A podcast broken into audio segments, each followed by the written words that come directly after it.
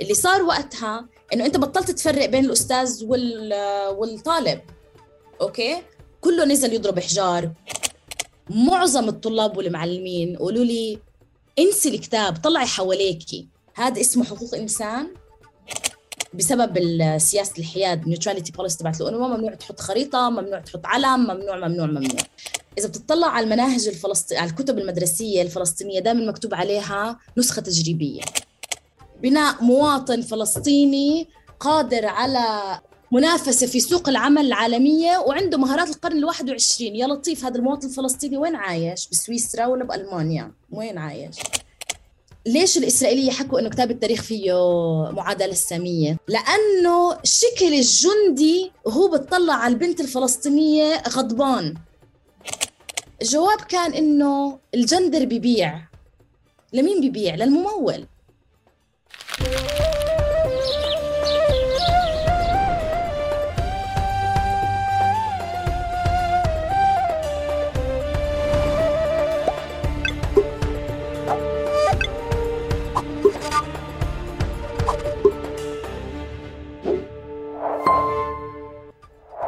مرحبا واهلا وسهلا فيكم في حلقة جديدة من بودكاست تقارب. آه، حلقتنا اليوم ضيفة حلقتنا اليوم العزيزة مي أبو مغلي. مرحبا يا مي.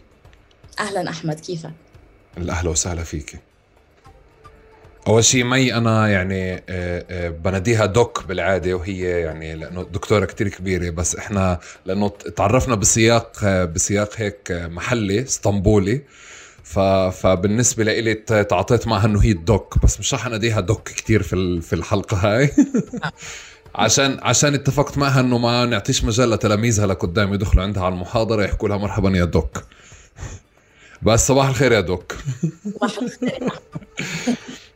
أهلا وسهلا فيك. آه، جماعة عندي أنوه لشغلة بس. الجانب من الحلقة هاي أو جانب أساسي من الحلقة هاي. بلش بنقاش يعني آه، آه، لمسني أو صدمني من مجرد كان في حديث مع مي آه، على المناهج وعملية التعليم ككل في في فلسطين. وبعدين أنا عرفت إنه هي اشتغلت في هذا الموضوع كتير. وأنا كان في لي صدمة ف يعني صدمة بتفاصيل أو بأشياء أنا كنت بعرفها بس ما بعرف أجمعها أو مش مجمعها مع بعض. آه، فاتفقنا على على إنه نعمل هذه الحلقة. آه، بس أنا الحلقة هاي لمستني بالأول ومستني وإشي تاني هيك زي ساعدتني جدا إنه أجمع بازل كبير وأفهم يعني مشهد بالمناهج وعملية التعليم في فلسطين. ومشكورة مي يعني وافقت على إنه رغم سفرها الكتير وتجوالها الكتير إنه تعمل المقابلة هاي. مي مقابلة بت... كمان أكثر من مرة اتفقنا. بتردد. طيب مي أنا بالعادي عشان سيره التردد بالعادي أنا بترك الضيف يعرف حاله زي ما هو. بحب. أه بتمنى أه تفتحي قلبك كتير وتحكي لنا عن مي أه غير اللي بنقرأ عنها في bio أو موجود اسمها في أي مكان في جوجل. تفضل. okay. أنا بعرف عن حالي بطريقة كتير مختصرة. أنا اسمي مي امرأة فلسطينية. okay شكرا. بطريقة غير مختصرة وانت وبتفاصيل كثيره نشأة وحياة وتفكير و... آه نشأة وحياة؟ طبعا طبعا. شيء أنت كيف ترتاحي عن حالك؟ يعني شو بتعمل اليوم؟ من وين جاي الإشي؟ آه ما أنت قلت لي غير ال bio فال bio فيه كل هاي الاشياء آه، نشأة وحياة. أنا انولدت في اليونان وربيت لحد 17 سنة في الأردن. ثواني مي أنا آسف أنا بدي أقاطع. أنت عم تطعني بسؤال التعريف في تقارب ال bio اللي فيه 200 كلمة ولا 150 كلمة تعريف مي آه، ودرست في كذا وذهبت في كذا صح والشيء اللي أنت عملتيه اللي هو ال title هيك أو يعني headline أو شيء بنحط على LinkedIn يعني تحت اسمك. okay باحثة أو امرأة فلسطينية. أنا بدي اللي ما بين السطور والتعريف أكثر اللي هو يعني أنت عم بتعرفيني على حالك وإحنا قاعدين على الكنبيات في البيت مش في الشغل بس. okay. آه. طيب آه عن إني امرأة فلسطينية آه أنا أنا نباتية بحب الحيوانات كثير وبحب السفر كثير بس السفر بيعمل لي شوية آه، قلق لأنه زي ما ذكرت قبل وأنت وقفتني أنا انولدت باليونان وربيت بالأردن لحد ما صرت 17 سنة بعدين انتقلت على فلسطين أدرس في بير زيت وضليت بفلسطين وبعدين انتقلت من بريطانيا أنا رحت رجعت على اليونان بعدين رحت على بريطانيا بعدين رجعت على فلسطين بعدين رحت على لبنان فأنا متنقلة وهذا برجعني على موضوع الشتات الفلسطيني اللي هو مرات الشتات إحنا بفرض علينا ومرات بنختاره أوكي؟ بس دائما أنا عندي صراع هل أنا عم بختار الشتات ولا هل أنا عشان صار الشتات يعني مورث بالجينات على أجيال كثيره إحنا بنضلنا حايسين وما بنقدر نعيش بلا فهو جزء من هويتنا. فأنا عندي هذا دائما التساؤل. أه بحب أرجع على فلسطين أه بس بحب أكون كمان متنقلة دائمة فهذا هو هذا أنا. أه طب أنت عندك الشيء اللي بيتعلق بالسفر أو خوف أو القلق من السفر هذا الشيء اللي متلازمة كل فلسطيني؟ آه بس عندك أضعافه لأنه في مسار شتات عندك أنت. نعم صحيح. آه أوكي. آه كيف بتحبي يتم تعريفك؟ ما بحب حدا يقول لي خبيرة. لأنه أنا بفكر إنه كل كلنا عندنا خبرة معينة بمجال معين بالحياة أو بالشغل اللي إحنا بنشتغله بس كلياتنا بنتعلم من بعض وكلياتنا بنتعلم بكل لحظة. فأنا ممكن تسميني خبيرة بهاي اللحظة بالمناهج خلينا نفترض. بعدين أكتشف إنه أنا ما بعرف ولا شيء لأنه السلطة غيرت المناهج. فأنا بطلت خبيرة بالمناهج. okay. okay. فأنا بآمن بالتعلم الدائم وإنه ما في حدا خبير بنقطة معينة طول الوقت. يا okay. آه ب... أنا ب... يعني عندي فضول من هذا السؤال كنت مخبيه إمتى حسيت إنك فلسطينية أنت؟ آه كمان جماعة هيك في إشي محروق لأنه ما حضرت ثلاث أربع حلقات. قبل ما نعمل إشي واتفقنا مرتين ثلاثة فهي مصفطة الأسئلة اللي عارفة شو بدها تجاوب عشان هيك لا لا لا أب... أكثر. ابدا لأنه آه، الأسئلة اللي أنت بتسألها للناس بالعكس أنا باخذني وقت كتير أفكر فيها ومرات ما بلاقي جواب. كنت بحب ف... تفكري فيها هون مش مش already تكوني مفكري فيها هو لقيت جواب فقلت خلص بس تسألني إياه بضطر إني أجاوبه فبشوف شو بيطلع معي. okay. آه، حسيت إني فلسطينية ما بعرف اللحظة المعينة اللي حسيت إني فيها فلسطينية. بفكر وجود وجود الفلسطيني بالشتات بحسس الإنسان إنه فلسطيني. لأنه okay أنا دائما لما أكتب ورقة آه، بكون عندي مقطع بكتب عنه ال positionality اللي هو تموضعي أنا كإنسانة بعلاقتي مع الموضوع اللي بكتب عنه أو المكان الجغرافي اللي أنا فيه. وأنا بحس الفلسطيني أنا بالنسبة لي دائما بفكر بموضوعيتي بالمكان اللي أنا حتى لو ما بدي أفكر فيها الناس اللي حوالي بتخليني أفكر فيها غصبا عني. يعني أنت كفلسطيني حامل هالشنطة وماشي فيها حبيت ولا ما حبيت؟ رح تتسمى فلسطيني. أو رح تحس إنك فلسطيني لأنه في عنصرية ضدك لأنه اسمك آه أنت اسمك آه أوكي معناته أنت من هون. يعني دائما الشخص المقابل له ردة فعل عليك كفلسطيني. سواء إيجابية أو سلبية. ما فيش حدا فلسطيني علاقته مع اللي قباله neutral كأنه تقول أنا نرويجي. آه طيب ممتاز. okay لا ما في. يا بحبك يا بكرهك فأنت حتى لو ما بدك تحس إنك فلسطيني قبالك بحسسك إنك فلسطيني. المكان اللي أنت عايش فيه بحسسك إنك فلسطيني. بس أنا ربيت ببيت مسيس آه مش أمي كتير أبوي. آه وحتى لما كنا بالشتات آه كانت فلسطين دائما حاضرة. سواء بقصة بقرأ لي إياها على الفطور الصبح آه، سواء بخارطة فلسطين على الحيط آه، سواء ب محاولاتنا المتعددة إن نرجع على فلسطين. آه، ففلسطين كانت دائما حاضرة. نشاطي كفلسطينية لفلسطين إجا شوي متأخر آه، بسبب الأماكن اللي أنا كنت موجودة فيها. يعني بالأردن كان كتير صعب إنه الإنسان يكون ناشط لفلسطين وأنا كنت يعني صغيرة وقتها بس لما نزلت على بير زيت آه، طبعا أكيد بلش النشاط السياسي أكثر okay. أه معلش بدي أصر أحفر جواكي أكثر وتساعديني. آه، كل حدا كل نشأة كل حدا فينا هي نفس كيف أنت حكيتي بكون محاط بكتير تفاصيل وبيعرفها من أهل من خال من عم من أب من كذا. وإذا طلع من باب البيت يا في حدا بذكره بالأردن بفلسطين بكل مكان.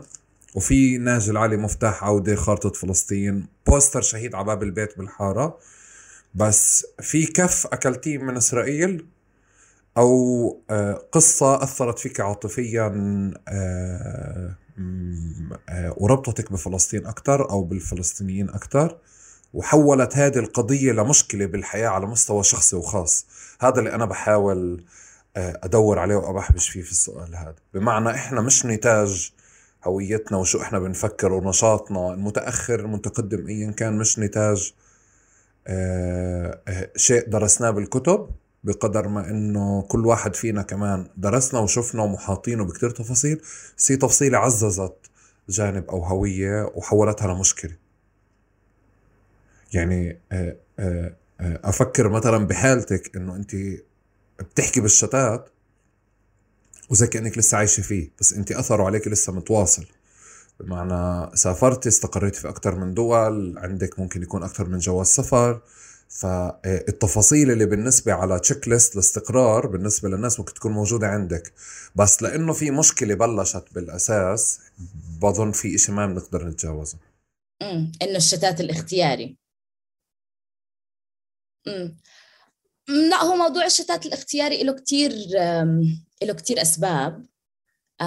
مرات بحس إنه لازم أكون بالشتات عشان اضل احب فلسطين عشان إذا رحت قعدت هناك رح يتغير الموضوع.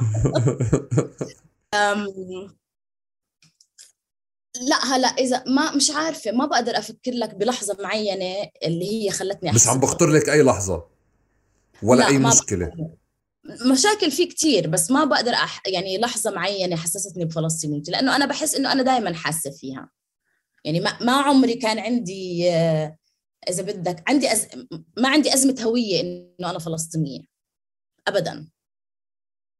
صفر أزمة هوية. لأنه فلسطيني الشتات عنده أزمة هوية. أنا بالنسبة بس لي بس بس تعرفي في هاي اللحظة اللي مثلا تيجي أنت تحكي على مثلا فرضا زي الجيل اللي شاف محمد الدرة. هو بيعرف إنه فلسطيني.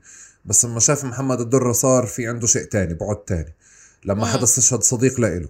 لما صار في خبر على الأخبار تأثر فيه. أو حتى في ناس مثلا بأمريكا ب 11 سبتمبر مش في مش بشيء بالانت بتعلق بالانتفاضة الثانية فأنا طول الوقت هيك عم بكون أدور على شيء اللي مش مش طالع من أزمة هوية بس عزز مشكلة. امم أم... لا ما بقدر أحكي لك نقطة معينة انه بكون بكذب عليك. لأنه يعني وجود كف بما إنه ما عندي هوية مشكلة هوية فلسطينية وأنا عارفة إني فلسطينية سواء كنت بالشتات ولا بالبلد ولا وين ما كنت أي حدث بيصير بيأثر فيي. وهو تراكم أحداث وتراكم مشاعر وتراكم كل شيء اللي أنا على أساسه بعمل ردات فعل. هلأ سواء كنت عاملة ردة فعل وأنا عمري 17 سنة في بيرزيت إني ما بعرف عملت طلعت مظاهرة على جبل الطويل ولا شو هو بال 98 مثلا ولا كان هلأ بطلع بمحاضرة بجامعة كتير صهيونية وبحكي فيها عن فلسطين وبخاطر بكتير أشياء. يعني يعني هذا السبكترم إذا بدك موجود طول الوقت. وردات فعل مش ردات فعلي يعني إنه أي شيء بعمله عشان فلسطين هو بسبب التراكم الأحداث اللي أثرت فيه. بس ما بقدر أحكي لك عن حادثة معينة لا. طب معلش أنا بدي أرجع أخذ آخر محاولة. بالشيء اللي أنت قلتيه التراكم. إذا بتتذكري هلأ يعني حدث بخطر لك من من لما بلشت تراكمي. آه آه بأي سن بلشت تراكمي بتحسي؟ أو آه إمتى إمتى في حادثة أو في تفصيلة؟ هلأ طلع معك شيء بعمر 17 لما طلعت على جبل الطويل؟ إيش صار في جبل الطويل؟ يعني في في معلش ما يتحمليني في دائما ب حتى لو أنت أصريتي خاصة الناس اللي تحولت قضية فلسطين لإلهم لما بنيجي بحكي فيها كيف بحكي فيها أنا وياك هي مش حديث تحليل وبس. إحنا بنحكي من غل نحكي من غضب نحكي من مشكلة بنحكي من من كارثة. وأنا بالنسبة لي يعني مآمن إيمان تام وهلأ يعني صرت عامل منجز كتير حلقات. آآ آآ في ناس بتفضل عرفت اللحظة. عرفت لا هو لا أنا بدي أحكي لك عن لحظة مهمة بحياتي بس ما تفضل. يعني هو هيك هو هيك. تفضل. بس أنا ما بسميها هي اللحظة الفاصلة اللي عرفتني مش مهم. طبعا لا. آه. okay. so so, um, أنا أول مرة بروح على فلسطين كان أظن بال 95 أو بال 96 uh, أو يمكن بال 94 مش متذكرة. uh, رحت على عكا. أنا ستي إم بابا من عكا وهي الوحيدة اللي طلعت من إخواتها يعني إمها وأبوها وإخواتها وكله ضلوا بالنكبة بعكا وهي الوحيدة اللي طلعت. فتيتا ما شافت أهلها يعني عقود right? فلما نزلنا على عكا أنا طول عمري بتعرف فلسطينية بس على أساس إني نابلسية على أهل أبوي أوكي؟ بس أنا أمي من عكا وتيتا أم بابا من عكا فأنا ثلاث أرباع عكاوية وهذا الهوية اللي ربطت فيه لما نزلت على عكا أول مرة. فأنا نزلت عند ناس أول إشي عائلة ممتدة إخوال وخالات أم أبوي واولادهم وأمي كمان عيلتها خالاتها وإخوال كله. فهذا الجانب من العيلة اللي أنا ما كنت أعرفه. وإجيت على مجموعة من الأشخاص شكلهم زيي. يعني بز يعني بالضبط أنا شك هيك. هدول الناس كثير بيشبهوني شكلا و يعني فأنا كان عندي صدمة إنه آه أوكي. Now it makes sense. يعني هلأ أنا عرفت من وين أنا جاي. فأظن هذيك اللحظة كانت لحظة فارقة بالنسبة لي. فأنا عكويه جدا. من هذيك أنت ب... بتحبي عكا؟ بموت عليها. أحلى من لا. من من المشاهد اللي حسيتي إنه أنت بتشبهي عكا أو أنت من هون هيك تفاصيل كتير صغيرة. باختصار بس آه، شو شو آه، شفتي شو حسيتي؟ okay أنا بدي أحكي لك كمان آه، ترابط أجيال. برضه حسيت فيه هناك إنه تيتا ام بابا بتعرف إنه زمان ما حدش كان يسمي شيء اسمه اكتئاب ما بعد الأبصر إيش ولا trauma ولا PTS ما حدش كان فاهم الله وين حاط. المهم فأنا من القصص يعني السردية اللي بتصير الشفوية تيتا ام بابا لما راحت لما وصلت على نابلس من عكا بعد النكبة بعد فترة من النكبة ولا بعد النكبة يعني اللي هو صارت اللي بنسميها هلا إحنا اكتئاب. okay? بس ما حدا عارف شو هو ربه هذا. المهم فأنا بتذكر الله يرحمها تيتا لما قعدت وحكيت معها عن الموضوع قالت لي إنه نابلس فيها كتير جبال وأنا انخنقت. يعني أنا مش قادرة أقعد بالبلد القديمة وحوالي عمارات وجبال وأنا بنت بحر. فطبعا plus النكبة plus عندها أطفال في كتير مشاكل. بس هي الإشي اللي حسته ليه صابها هاي هذا انها مش قادرة تتنفس لأنه هي بنت بحر مش بنت جب جبل حواليها. فأنا شعوري بس أكون على البحر المتوسط سواء بعكا أو ببيروت أو بإسطنبول هذا هو شعوري إنه أنا بنتمي لهذا الجسم الجغرافي اللي اللي بدك تسميه. فهذا أظن امتداد جيني أجيال اللي بخليني أحس حالي جاي من عكا آه، هو هذا الشعور. okay. مي بال بال بالحيز العام الفلسطيني أنت كنت لفترة آه، فاعلة ناشطة آه، أكاديمية. كيف إمتى بلشتي تحتكي بالمساحة العامة أو بالحيز العام؟ امم أنا من جيل أوسلو. آه، فأنا إنسان احتك بالحيز العام. طبعا الجامعة بيرزيت كان احتكاك مختلف. بيرزيت جامعة مسيسة و... وأنت بتقدر تكون فيها محزب آه، بتقدر تحكي فيها. يعني في كتير إشياء خارجة عن إطار المؤسساتية اللي موجودة برا الجامعة. آه، بس لما تصفي تخرجت من الجامعة بدك تشتغل. وين بدك تشتغل؟ عالم ال NGOs هذا هو المفتوح قدامك. خاصة إنك بتحكي لغة تانية آه، طلعت عملت ماجستير ف... فما إني من هذا الجيل آه، احتكاكي بالحيز العام وكان خل... من خلال المؤسسات الأجنبية للأسف. أوكي هيك بلش. أها آه و... و... وليه بتحكي عنه للأسف؟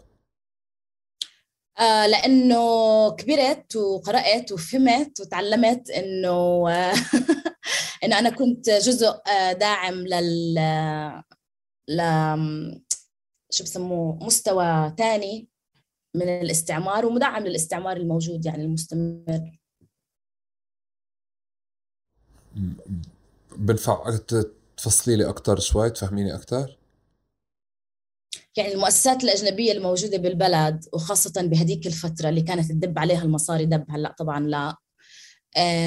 كانت موجودة لاستمرارية الاستعمار مش ل مش لتحرر الفلسطيني. وحتى إذا بدها تأطر الموضوع بأنها بتشتغل مع الفلسطيني أو للفلسطيني هي بتشتغل معاه على أساس وأطر أنا ما بآمن فيها يعني.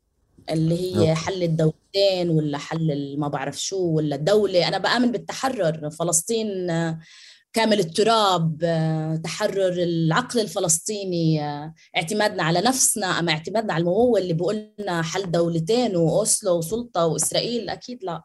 فأنا كنت جزء من هاي المنظومة اللي بأسف إني كنت جزء منها. نعم. طب مي آه آه تعال نعمل قفزة انطلاقا من هذه النقطة. لما كنا بنحكي على قضية كل ال ال التعليم بسياق تحرري آه وإذا بدي أحكيه بعيدا عن تساعديني نحكي عنه بعيدا عن التنظير أو عن الشعارات على إشي واقعي أكتر.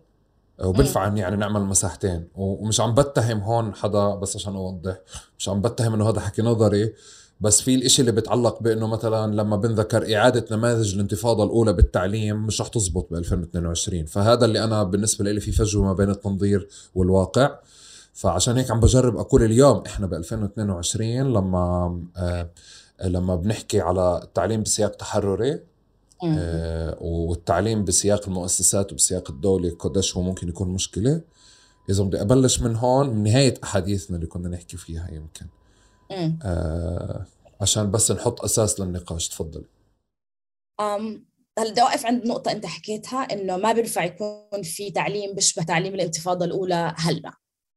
أنا بختلف معك بهذا المو... بهاي النقطة لأنه دائما في مساحات بنقدر ما بنقدر نخلق المؤسسة لأن المؤسسة هيك شكلها بس دائما في مساحات بنقدر آه، نخلق فيها طرق بديلة.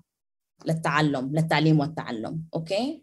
أنا بالنسبة لي المساحة المدرسية مثلها مثل السجن مثل المستشفى مثل مش مش مكان صحي للتعليم والتعلم. أما المساحات البديلة سواء كانت بالشارع سواء كانت بالجنينة سواء كانت بالبيت حتى بالجامع والكنيسة حتى بأماكن العبادة بتكون الطريقة فيها كثير مختلفة لأنها بتكون متسقة مع حياتنا اليومية. أما المدرسة بتعلمنا شيء ما لهش علاقة باللي إحنا عايشينه وبتصنع منا آلات ندخل فيها على سوق العمل إذا بدك. هذا هو يعني. أما قيميا أنا بحس المدرسة شيء إشكالي. يعني غير عن المشاكل الثانية الموجودة بالمدرسة مثل التنمر والعنف واللفظي الجسدي والجنسي وكل اللي بدك يعني. وغير الاندوكترينيشن اللي هو كيف السلطة بغض النظر شو هي السلطة يعني السلطه الدولة الدولة بشكل عام سواء كانت ببريطانيا ولا بفلسطين ولا وين بدك. الأفكار والقيم اللي بتدخلها فيك عشان تصير مواطن صالح تدفع ضريبة يعني. فالمدرسة بالنسبة لي مستحيل تكون مكان للتعلم التحرري. مستحيل. ولكن إذا تطلع على نماذج تانية بالعالم وين في مؤسسة؟ مؤسسة قوية مؤسسة تعليمية قوية مثل بأمريكا مثلا. مجتمعات السود عندها تعليم تحرري طول الوقت وهو موازي للتعليم. بروح على المدرسة بس في تعليم تحرري مستمر. غير متوقف. وين بيصير هذا الإشي؟ ليش بفلسطين ما عنا يعني امبارح أنا وياك كنا نحكي على موضوع يافا. okay؟ إنه هلأ في طلعت مظاهرة بيافا عم الناس عم بتطالب بمدارس هن بيحكوا عربية أنا رح أسميها مدارس فلسطينية تشبه هويتهم وبتحافظ على هويتهم وبت وما بت يعني الأسرة شوي بتصير أبطأ من إنه هي رح تكون موجودة يعني. أنا بالنسبة لي حكينا عن موضوع الشهادات وصح الطفل أو المتعلم بيروح على المدرسة عشان ياخذ شهادة عشان يدخل على الجامعة ولا إلى آخره أوكي. بس أنت دائما عندك مساحات بديلة. فرض على فرضت عليك سلطة الاستعمار مدرسة غصبا عنك إسرائيلية أوكي جيب الشهادة من هناك وفوت على الجامعة من هناك واعمل وفوت على الشغل تمام. بس أنا قيميا بقدر أعمل مساحات موازية. دائما طول الوقت. وهي دائما موجودة أنا بحس صراحة. دائما دائما موجودة. دائما يعني لا القصد إنه دائما موجودة و وفكرة إنه ما ما بنقدر يعني آه، نعمل آه، مدرسة تحررية. يعني أنا أول شيء بستحضر فكرة يعني كل شيء فكرة المظاهرات اللي بيافا اليوم بس عشان كمان الجانب اللي أنت حكيتيه آخر شيء وما علقناش ما كملناش من وين وقف النقاش. بكل فكرة إنه في مظاهرات موجودة اليوم هم مصرين على إنه آه، آه، آه، التظاهر هاي مش عشان إنه بدهم يرجعوا يفتحوا المدارس أو ياخذوا التراخيص بس أو إنه ما بنفع تمشي العملية التعليمية بالآخر من غير هذا الجانب إنه مضطرين يبعثوا أولادهم يا على روضة عربية أو روضة كذا أو مدرسة عربية أو مدرسة كذا. بس النقاش كمان إنه هذا شكل من من من شكل مقاومة القمع اللي قاعد بكون بواحد من الأشكال على مستوى التعليم. وهيك بيافا بشوفه أنا. فبقدروا يعملوا الشيء البديل اللي إحنا بندعو له. بس أحيانا بشعر وهون الفجوة اللي أنا بكون بسميها مي إنه الدعوة لهذه النماذج اللي هو التعليم البديل أو التعليم التحرري أو كذا بصير هو هدف وإحنا ما بنشوف حالنا إنه إحنا عم نعمله بمكان. آه معلش أبعد شوي أكثر مثلا زي في ال 48 طول الوقت بكون الحكي على بناء المؤسسات بناء المؤسسات. من التسعينات وجري. بس اليوم مش معقول إنه بعدنا بنحكي ببناء المؤسسات وإحنا مش عم نغير الجملة حتى أو مش عم ناخذ بعين الاعتبار إنه صار في مؤسسات قوية صار في مؤسسات اليوم آه، آه، عم تنشط بكتير مساحات وبكتير أماكن وعم تاخذ أدوار ننقدها فيها أو أو أو أو صار وقف يعني صار في أجسام اللي ننقدها.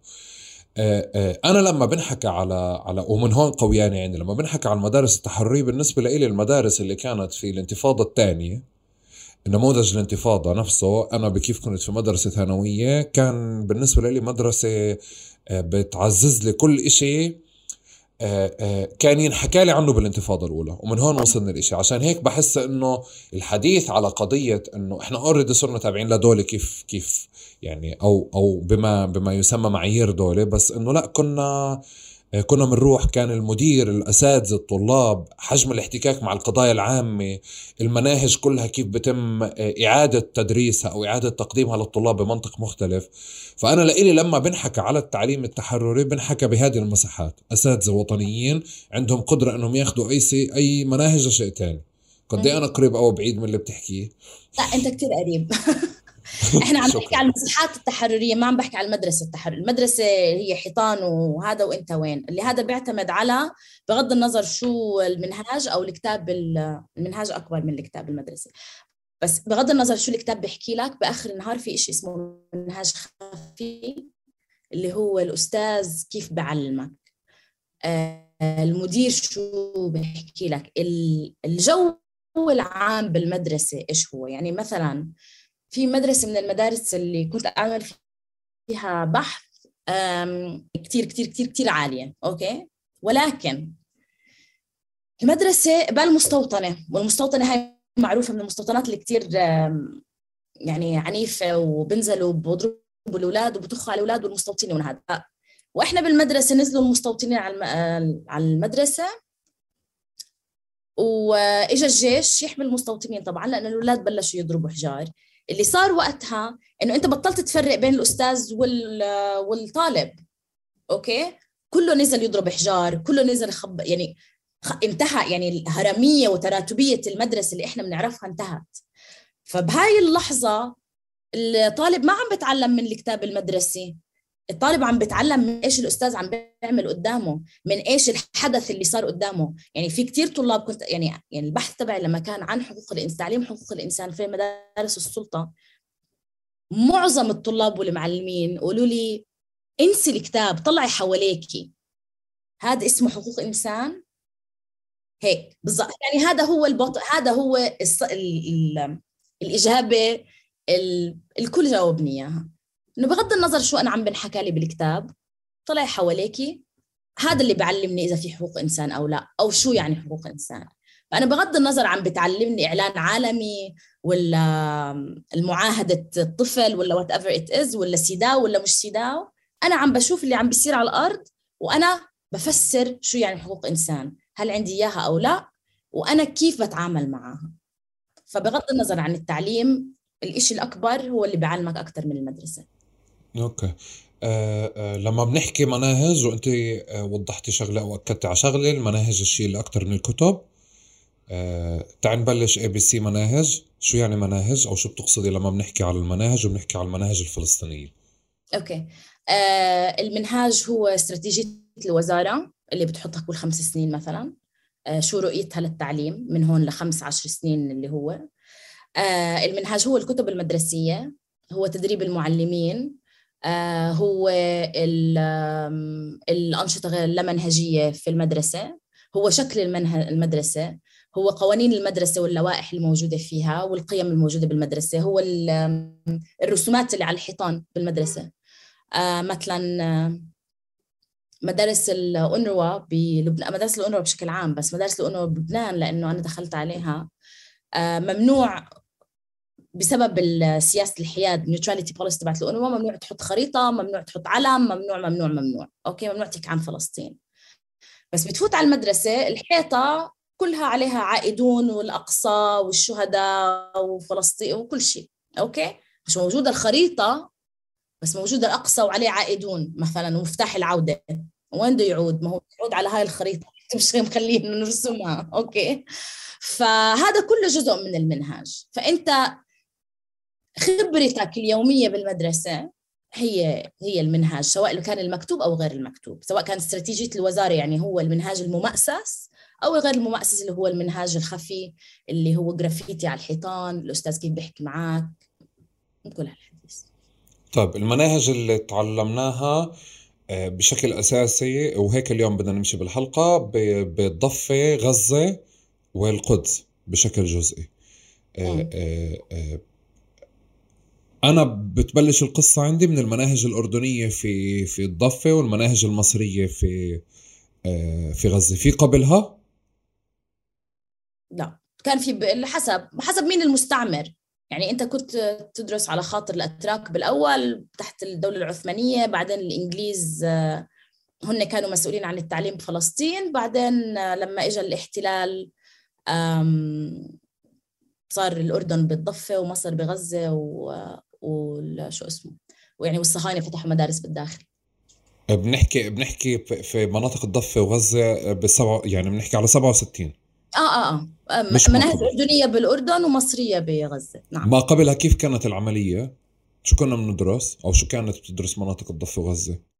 من ال 48 لل 67 آه. نفس الشيء. ما انت الاحتلال الاحتلال صار بالأردن صار بال 67 من الاحتلال بالضفة بال 67 صار من الأردن. فبين ال 48 وال 67 وانت كنت تحت الأردن يعني. okay. طيب آه لما بلشت بلشت العملية التعليمية آه إحنا بلشنا ندرس على مدار سنين المنهاج أردني ومنهاج مصري. امم okay.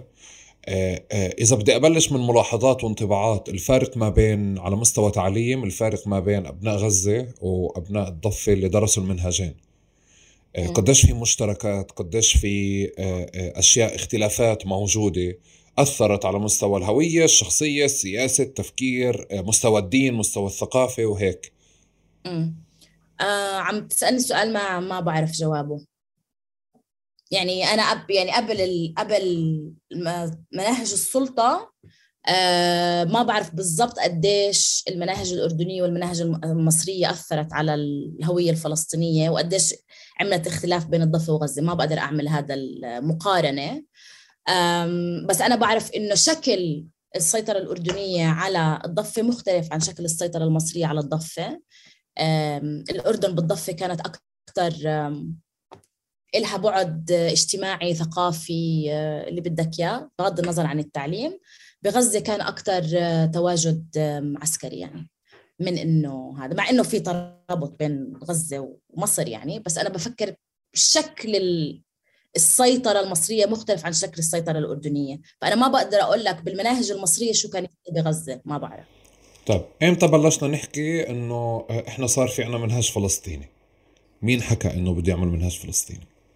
okay. so so, uh, بس دخلت السلطة أو لما توقعت أوسلو uh, بال 94 uh, قرروا إنه يعملوا جسم أوكي طبعا الوزارة وزارة التربية بس هن خلقوا جسم كمان اسمه مركز تطوير المناهج الفلسطيني اللي هو كان مركز شوي عنده استقلالية عن الوزارة ومسكوه لدكتور إبراهيم أبو لغد بهداك الوقت مع مجموعة من الأكاديميين الفلسطينيين.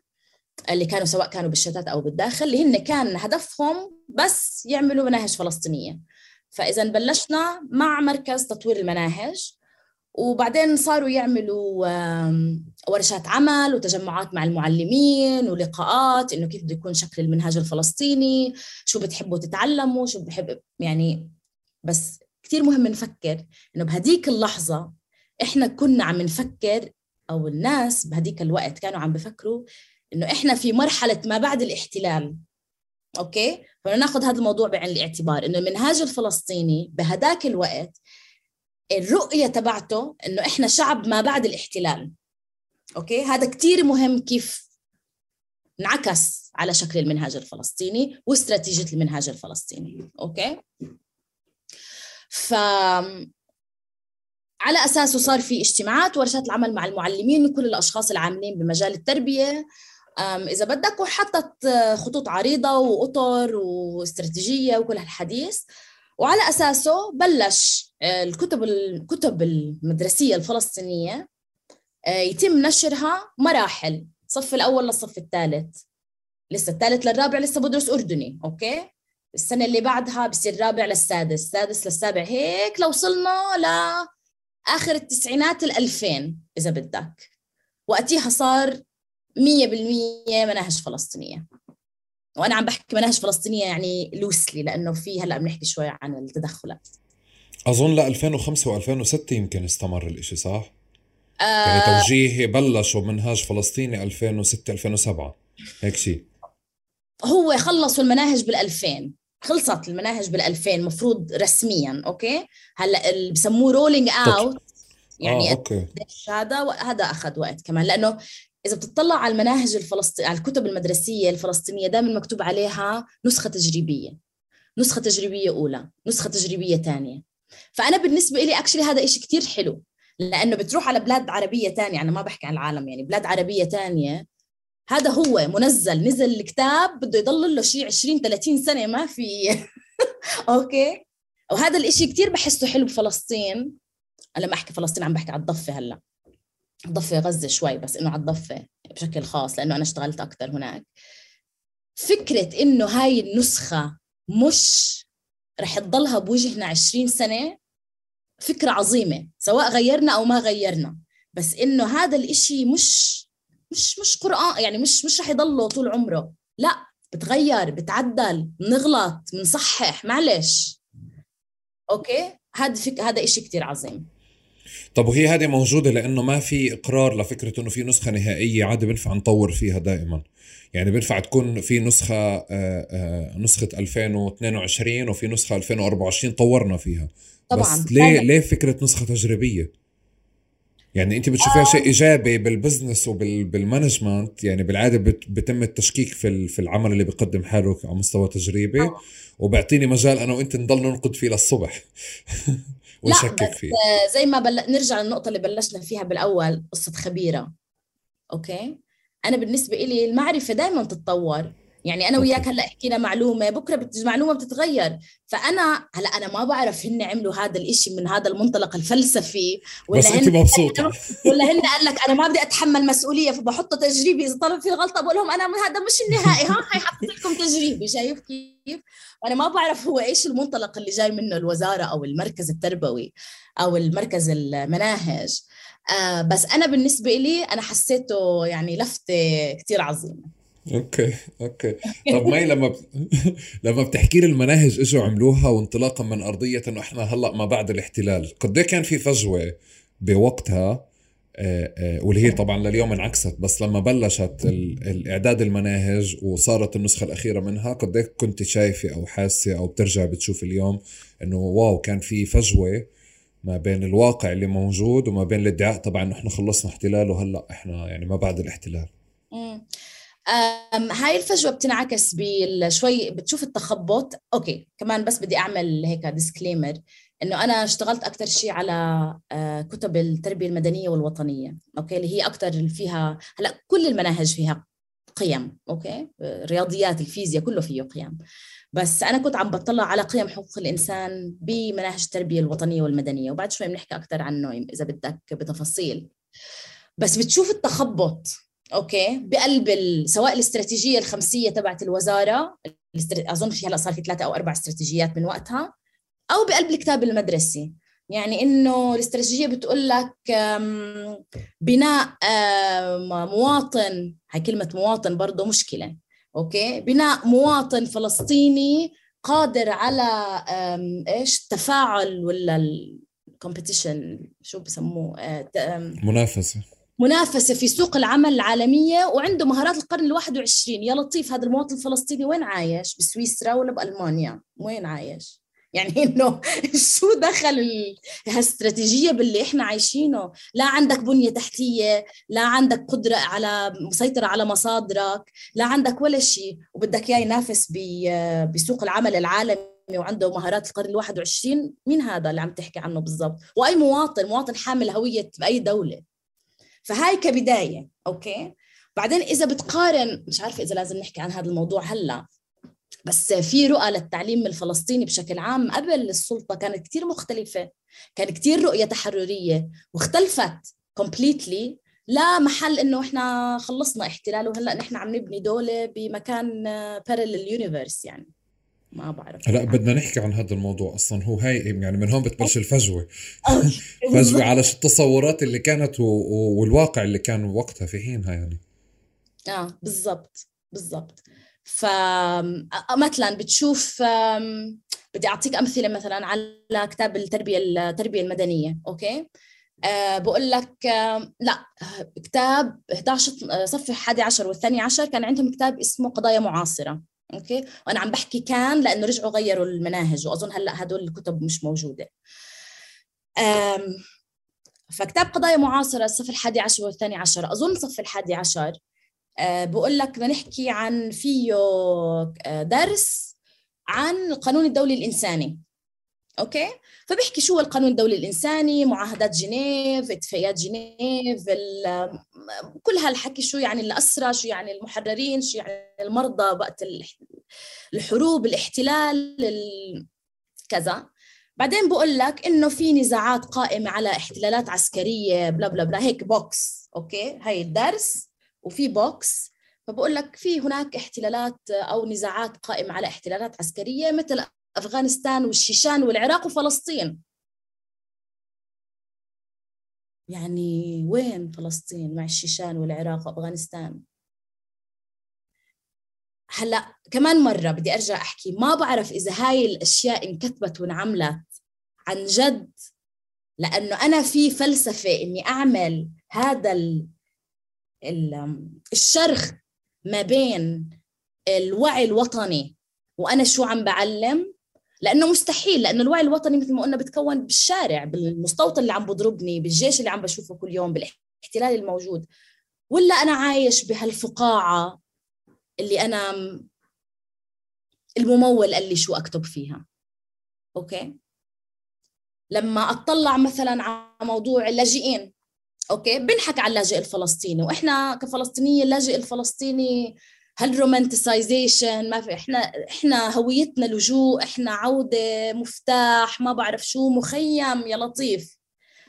لما نكتب عنه بالكتب المدرسية أو بالمناهج المدرسية لاجئ كثير بعيد عنا.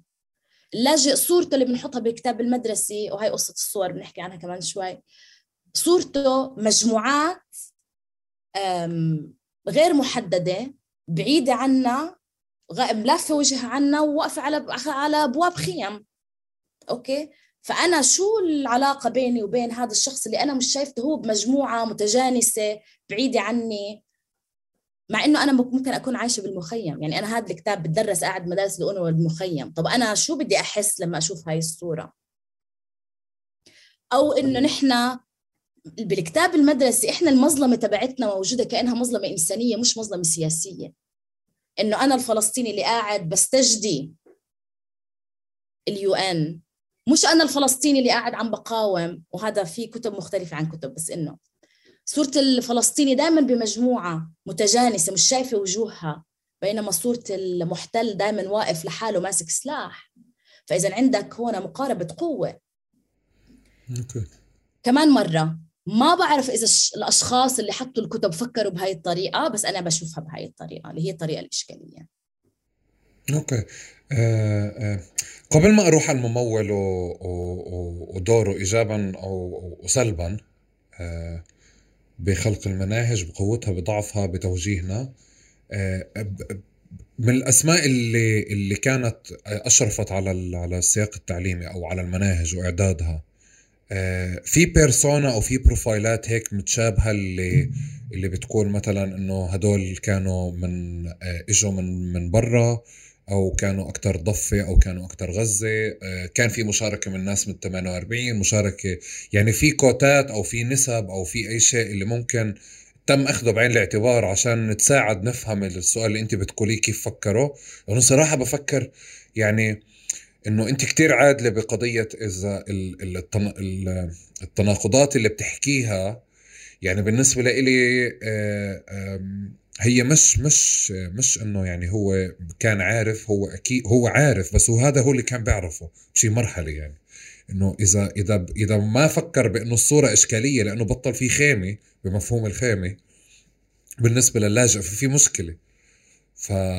ففي بروفايلات محددة لإلهم شيء طبقي شيء ثقافي شيء سياسي. م. okay هلا أنا قلت لك إنه لما بلشت مركز تطوير المناهج عملوا تجمعات ومجموعات مركزة ورشات عمل مع المعلمين والمعلمات بكل مناطق الضفه الغربيه وغزة بما فيها القدس. ماشي الحال؟ وحكيوا عن شو رؤية رؤية المناهج رؤية التعليم شو بدنا نحط بالمناهج؟ أوكي. هلأ ما بقدر أقول لك قديش اخذوا هاي المعلومات اللي طلعت معاهم بعين الاعتبار لما عملوا تطوير للمناهج. okay؟ يعني ما بعرف إنه هل هاي العملية كانت عملية شكلية ولا عن جد أنا سمعت لأستاذ برفح شو حكى لي بحب يكون بالتربية المدنية. ما بعرفش okay؟ okay. okay. بس أنا بعرف إنه هاي العملية صارت. okay وهي عملية مستمرة. كل ما يصير في تطوير للمناهج الفلسطينية بيرجعوا بيعملوا ورشات عمل وجلسات ومجموعات مركزة مع المعلمين والمعلمات. حلو؟ أو أي حدا عامل بحقل التعليم. فهي العملية التشاركية مستمرة. هلا هي عملية شكلية ولا لا؟ هذا موضوع ثاني إذا بتطلع على أي كتاب مدرسي بالأول بكونوا حاطين لك أسماء ست سبع ثمان أشخاص اللي هن شاركوا بكتابة الكتاب المدرسي. وهن بالمعظم أكاديميين ضفه وغزه اثنين. ما فيش يعني إنه أكثر حدا من الثاني قدس ما بعرف 48 أكيد ما في. شتات أكيد ما في. wow. wow. طيب آه آه بدي أرجع هلأ لورا للنقطة اللي حكيتيها عن الممول وأفترض إنه إحنا هلأ بدنا نحكي معلش آه أرجع بس نقطة قبل لش قصه الشتات. شتات بمعنى من مخيم عين الحلوة يعني. بس أما شتات أنا مي قاعدة ببريطانيا أكاديمية آه okay بيجيبوني ممكن. بس أنا عم بحكي عن الشتات اللجوء مش عم بحكي على ال caliber الأكاديمي عايش بأمريكا. فلسطيني ممكن نجيبه كخبير. لا هذا هذا شتات هذا ممكن يجيب. لا ما هو انت أنت ما أنت مش جاي لأنك شتات أنت جاي لأنك خبيرة. إيه يعني لا قصة ثانية خبيرة مهمة. خبيرة ما بتحبش ينحكى عنها خبيرة. مي بدي أرجع للنقطة تبعت الممول. آه آه وعلى على بسياق المناهج الفلسطينية اليوم المناهج آه مناهجنا قوية. آه عندنا عملية عملية تعليمية قوية. آه آه هذا بفضل جزء منه يعني بفضل العملية التعليمية الطويلة اللي سبقت ولحقت المناهج الفلسطينية بس كمان في دور للممول بقضية أنه حط معايير ومؤشرات قياس لأداء المعلمين وأداء المناهج وأداء المدارس ككل أداء العملية التعليمية ككل. فهذا إشي هيك وضعنا أنه إحنا بنخصص المناهج كيف بدنا. من الأساتذة بيلعبوا بعيدوا تقديم الرواية أو بعيدوا تقديم المناهج كيف بدهم بس مجبورين يكونوا على معايير صارمة أوروبية. صح؟ آه آه أوكي. آه بنفع تشرحي لي دور الممول هيك ب ب باختصار وبعدين تعال نبلش بإيجابياته الصغيرة؟ وبعدين نروح باتجاه السلبيات أكثر okay. ايجابياته الصغيرة إنه إذا ما كان في الممول ما بيكون عندك كتب مدرسية لأنه الطباعة حتى على الممول. okay؟ ما في كتب على كتاب من غيره يعني okay؟ فهي مثلا إيجابية. حلو؟ okay تمام. يعني إذا صرنا نص... إذا صرنا اذا صارت الكتب PDF نخلص من الممول. آه ممكن. okay. طيب. إيجابية ثانية. بدور. بيبنوا مدارس. okay. آه. بيبنوا مدارس بس بيحملوك فيها ألف جميلة. يعني بعد شوي بدهم يحطوا عليك ال label. يعني هيك على كل طالب USAID مثلا على صباحه وهو داخل على المدرسة. عشان بس نتذكر إنه هن اللي دفعوا حق المدرسة. okay؟ okay. أم okay. فايجابيات سلبيات الممول أم okay.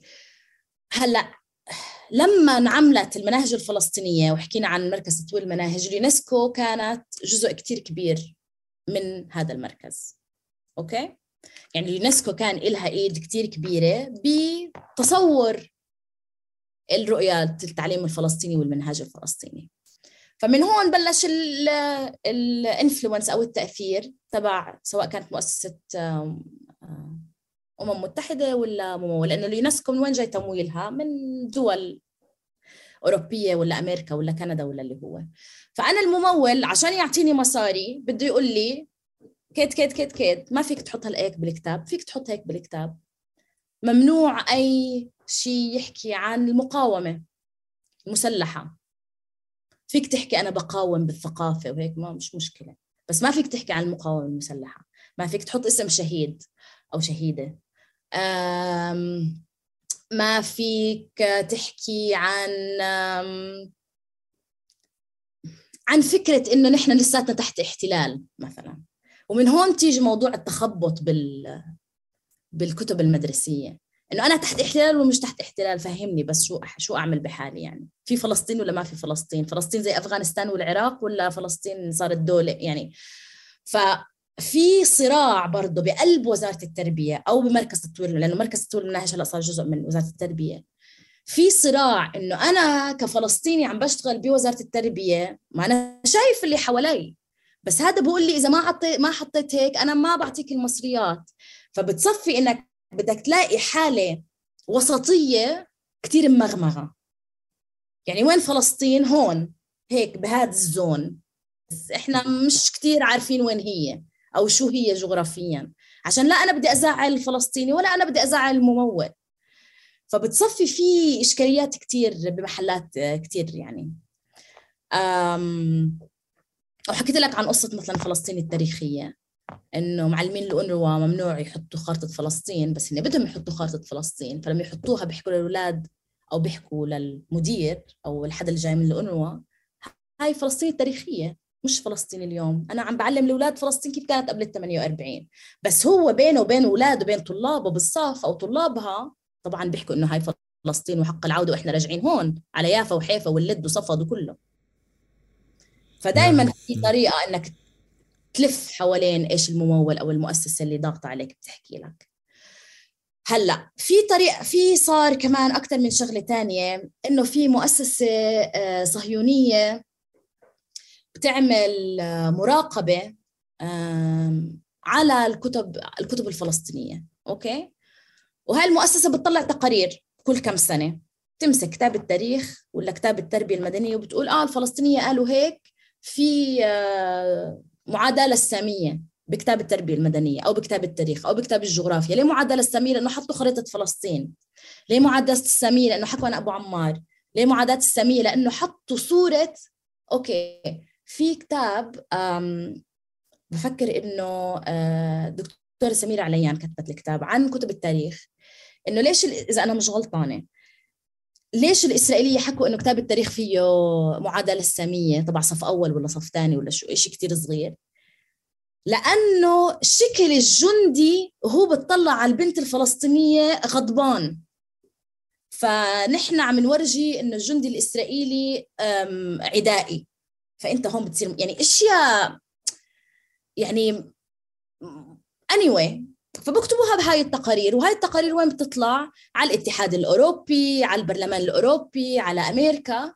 فبصير في ضغط إنه يا سلطة نحن عندنا تقرير أنتم تحطوا أشياء بالكتب المدرسية معادية للسامية لو سمحت تقيمها. okay؟ okay فصوره الجندي اللي حاطط سلاح برأس البنت بنبعدها شوي عشان ما يبين بالضبط إيش عم بيصير أو بنقيمها وبنحط رسمة. بدال الصورة. أو ما بنقيم الصورة بالمرة مثلا بنقول إنه في اعتداءات على المدارس وخلص خلصنا. okay؟ وهون بصير المقايضة بين ال أو ال شو بسموه البارت يعني ال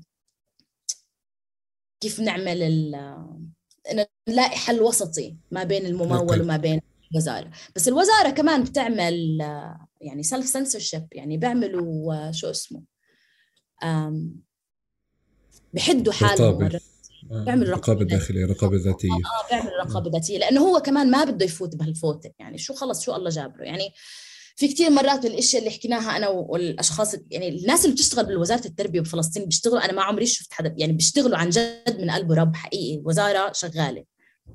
مع كل اللي صار يعني أنت حكيت عن الانتفاضة الثانية يعني مع كل اللي صار بالانتفاضة الثانية التعليم كان شغال. صح صح. ولقوا alternatives يعني لقوا بدائل إنه هاي المدرسة في إغلاق بتروح بتداوم بالمدرسة اللي جنبها بتعمل شفتين يعني عن جد اشتغلوا حقيقي من قلب ورب okay؟ بس في أشياء وكمان اللي عجبني بالوزارة إنه كثير منفتحين على الإجابات يعني ما عنده إنه okay بقول لك بقول لك أنا الممول قال لي أعمل هيك. مش إنه لأ والله أنا يعني ما بتبنى الخطاب والسردية تبعت بقول لك لأ. أنا هيك فأنا عملت هذا الكتاب هيك لقيت حالة وسطية حطيته بالكتاب. هلأ بالمدرسة شو بيصير؟ أوكي. أوكي. طيب آه، بدي بدي أنوه لشغلة كمان هي هاي اللي كنا نحكي فيها فلسطين التاريخية. لما آه لما حكيتي لي على فلسطين التاريخية وكيف هيك في إشي ضوى إنه إنه wow أنت آه يعني مي كانت بتحكي لي إنه إنه الأساتذة بيلتفوا على خارطه فلسطين بأنه يقدموها هي خارطه فلسطين التاريخية. وأنا فجأة لمع براسي إنه لما صديق بجيب خارطة بده يعلقها في بيته بسميها خارطة فلسطين التاريخية أو أو بحكي لي أنا جبت فلسطين التاريخية.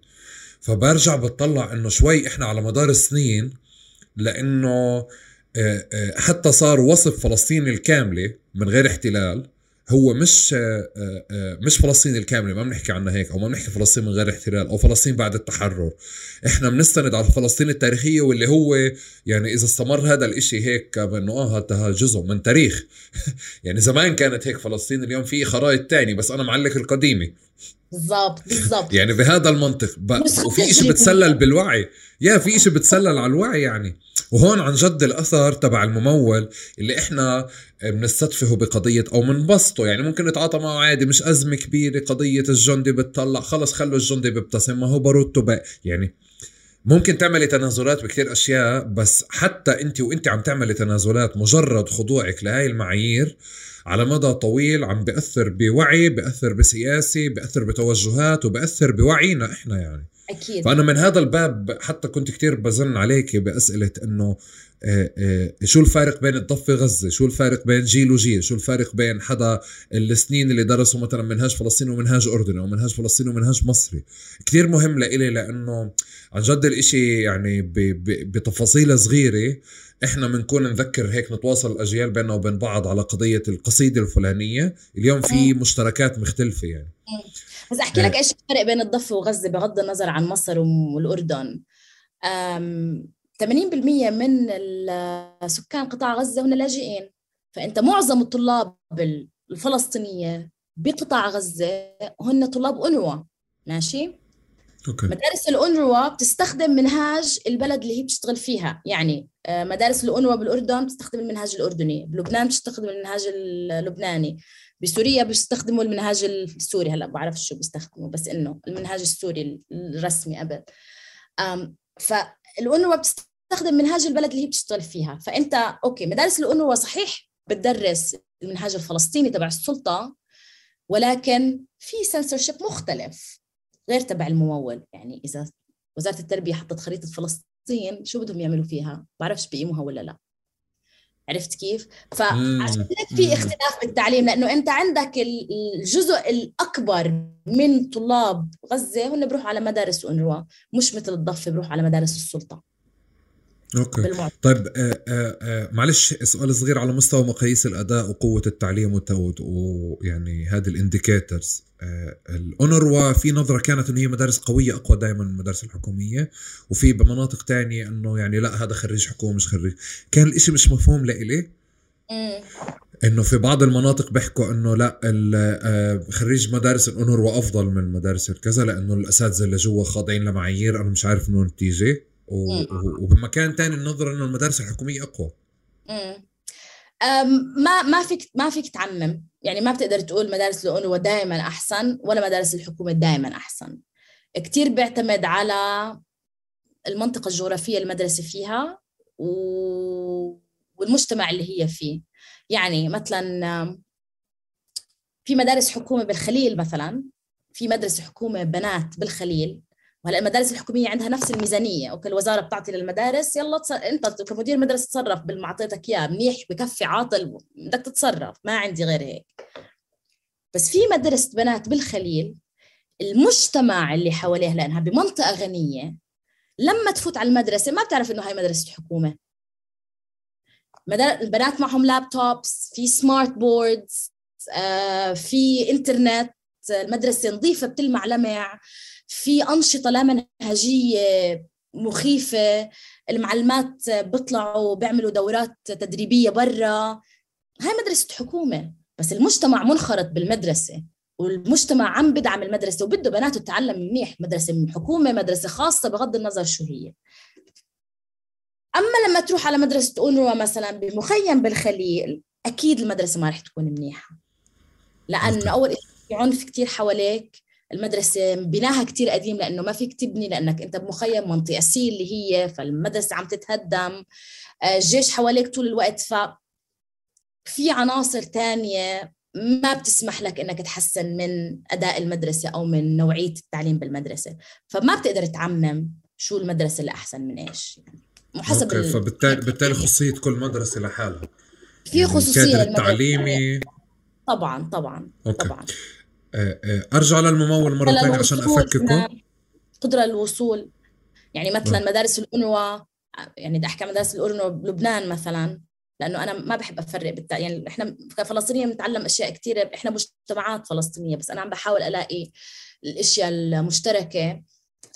مدارس الأنوة بمخيم مثلا عين الحلوة اللي هو مخيم مسكر ما فيك تطلع ولا تفوت اللي فيه اشتباكات كل يوم. والأطفال بيضطروا إنهم يهربوا من المدرسة كل يوم وفي أطفال تنقتل بقلب المدرسة. ما بقدر أحكي إنه نوعية التعليم مثلا مثل نوعية التعليم بمخيم مار الياس اللي هو مخيم صغير وما فيه كثير لاجئين ومفتوح على المدينة. أوكي؟ ف طيب آه، آه، أرجع معلش مرة تانية لقضية الممول عشان ما نضلش نحكي بأشياء هيك زي زي مظلات أو أشياء مستعارة. لما بنحكي الممول بنحكي على مين؟ وإذا فيك تحكي لي تساعديني حتى كمان ما ما وراء اليونسكو بمعنى إذا كان في influence أكثر باليونسكو بهي فترات زمنية باتجاه ما آه، على مستوى سياسي أو في توجه على مستوى سياسي أكثر بفرض تصورات سياسية. بجانب وشيء ثاني مين الدول اللي, أخذت على عاتقها يعني دعم أو تبني المسيره التعليميه بفلسطين؟ آه الممول هن دول مانحة. آه معظمها أوروبية. عندك فنلند عندك إيرلندا آه النرويج حسب أي دولة. لأنه أنت بتيجي التمويل تبعك بيجي بمشاريع. ماشي؟ ما بيجي آه والله الوزاره عندها استراتيجية خمس سنين إحنا الممولين نيجي نجتمع بنقول أوكي إحنا بدنا نمول الوزارة للخمس سنين حسب الاستراتيجية. لا بقول لك أنا النرويج مهتم ب اللعب بالمدرسة. فأنا بروح بمول مشروع له دخل بهذا فأنت الوزارة بتصير يعني تحاول إنها تعمل زي pockets of money يعني هيك مجموعات شوي من المصاري عشان تقدر تمشي المسيرة التعليمية. بس إذا ما عندك ممول يجي يقول لك أنا بمول لك ما بعرف تطوير وطباعة المناهج من هون لعشر سنين. ما في هذا الاستمرارية مش موجودة. فأنت بدك تفكر من سنة لسنة من شهر لشهر من ممول لممول ما بعرف فنلندا بدها تدرب معلمين مثلا. بركي انت مش جعبالك ما عندك معلمين مدربين بس خلص بدك تستعمل تتعامل مع اللي بيجيك. يعني إحنا ما بنقدر نحكي مثلا إنه في دول محددة آه، تبنت أو أو دعمت أكثر من غيرها أو برزت أو برزت تصوراتها أو توجهاتها.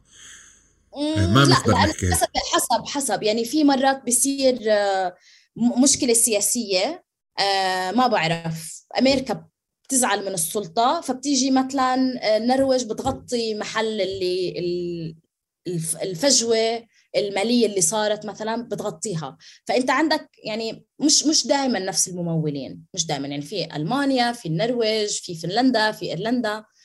ال USAID مثلا بس مثلا ال USAID بتعمل infrastructure في بتعمل بنية تحتية بتبني مدارس okay؟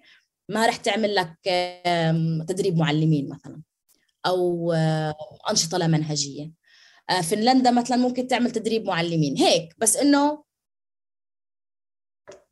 التأثير السياسي بيجي من ضغط من مجموعات صهيونيه بتقول للاتحاد الأوروبي أو لأمريكا في معادلة ساميه وعنف بالكتب الفلسطينية.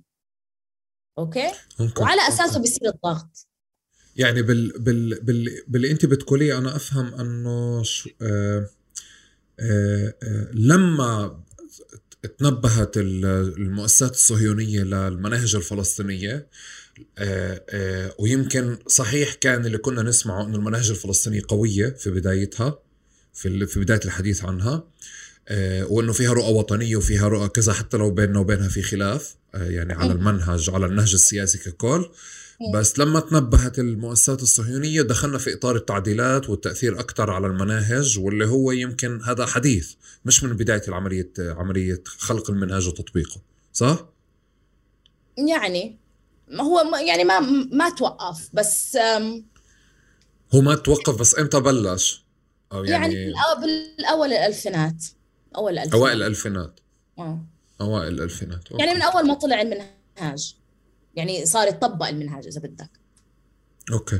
طيب غير غير المؤسسات الصهيونية والضغط اللي بصير عليها شو في مؤثرات داخلية أو خارجية كمان اللي بتخلي المناهج طول الوقت عم تتغير؟ يعني من منهاج السلطة الحاكمة في المنطقة الجغرافية اللي عم نحكي عنها. مثلا لما يصير توجه السلطة أكثر آه، بالضفة الغربية مثلا أكثر آه، رأسمالية ونيوليبرالية بصير توجه وزارة التربية والتعليم على قصة مهارات القرن الواحد وعشرين وإدخال المواطن الفلسطيني بسوق العمل مثلا. أكثر من إنه القيم سواء كانت قيم حقوقية أو قيم مجتمعية أو إنه منظور التعليم بيختلف أوكي؟ وبصير أكثر متجه لاتجاه سوق العمل ومهارات ما بعرف شو يعني بسموه مهارات القرن الواحد وعشرين بس كثير بيحبوا هاي المقولة. إنه يستعمل لابتوب ويفوت على هذا ويقدر يروح. يعني أنت بتصير بدك تخلق إنسان تصدره. يروح يشتغل ما بعرف وين. okay؟ لأنه إذا بدك تحكي عن سوق العمل بفلسطين يعني كثير ضيق. فبتغير اتجاه التعليم بهذا الاتجاه. okay؟ إذا إجتك حكومة أو حزب حاكم عنده أكثر اتجاه اتجاه المقاومة تتغير برضه بعض المناهج المدرسية مش كلها يعني مش رح يكب المناهج وهذا لا بصير يعدل يزيد تشابتر يقيم مقالة يزيد قصيدة يزيد آية قرآنية يعني حسب أوكي؟ فحسب التوجه بتعدل على هذا الأساس. يعني التوجه السياسي بعدل المناهج على هذا الأساس. طب بنفع ناخذ غير قبل قضية يعني من من ال 93 94 ل ل 2006 اللي صار في سلطة حاكمة يعني آه، آه، في غزة وفي الضفة في حماس وفي فتح. ما قبلها آه، كان في محطات بنحكى عنها إنه تغيرت المناهج فيها أو أثرت وغيرت المناهج؟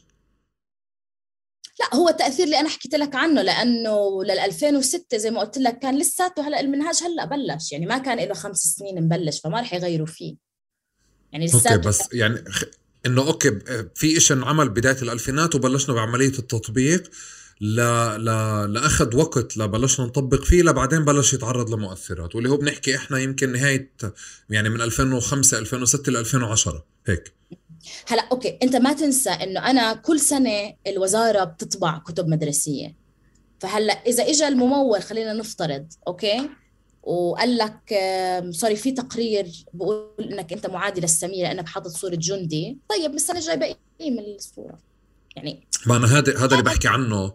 هذا هذا بالضبط اللي بحكي عنه إنه وضحت لي قضية المؤسسات الصهيونية وأثر الممول. بس عم بجرب أشوف كمان إنه داخل داخل داخل السلطة نسخة بعد نسخة من من من, من الكتب اللي عم تنطبع أو بتطلع. في تغييرات. هون أنا عم بخضع تغيير مؤسسات صهيونية. في عم بخضع لمؤثرات تانية داخلية أو خارجية طبعاً. هذا اللي عم بحاول أسأله. طبعا مش زي شو؟ في أشياء فيك. تستحضريها؟ أنا عارفة أنت وين آخذني. لا أنا مش رايح لسه على حماس وفتح. ارجعي لي لورا. قبل. آه, آه في تأثير المدارس نفسها. يعني في تأثير المجتمع نفسه. يعني مثلا موضوع حقوق الإنسان. okay بدي أرجع عليه لأن أنا بحكي بحكي التربية المدنية. ما فيك تحكي عن وهاي كمان هون مشكلة كمان بيصير في تناقضات مش لأنه المجتمع فيه تناقضات برضه يعني صف السابع أو الثامن التربية المدنية بقول لك فلسطين بلد التعددية م? وكلنا إحنا متعددين ونتقبل الآخر وهي فكرة آخر يعني ليش الثاني آخر ما بعرف بس okay طيب ماشي نتقبل بعض وإحنا وطن متعدد ومن كافة الأعراق والديانات والما بعرف شو عظيم حلو? بس لما تطلع على الكتاب الكتاب شو okay لما تحكي عن مثلا حقوق الإنسان عشان تعملها أكثر حساس يعني عشان تعمل قيم حقوق الإنسان العالمية إذا بدك آم، حساسة للثقافه المحلية. وكمان تاني disclaimer الثقافة مش إشي الثقافة متغيرة يعني. بس إنه هلأ مح- مرحلتنا هاي. عشان تعمل قيم حقوق الإنسان اللي هي محطوطة مثلا بالإعلان العالمي لحقوق الإنسان أكثر حساسة للثقافه المحلية تكتب آية قرآنية أو حديث شريف. بتماشى مع القيمة اللي أنت عم تطرحها من خلال الاعلان العالمي لحقوق الإنسان. أوكي؟ طيب وين التعددية؟ ما أنتوا صبغت المجتمع كله بلون واحد. بس انت عندك ضغط مجتمعي بخليك تحط بس آية قرآنية أو بس حديث شريف. م? okay.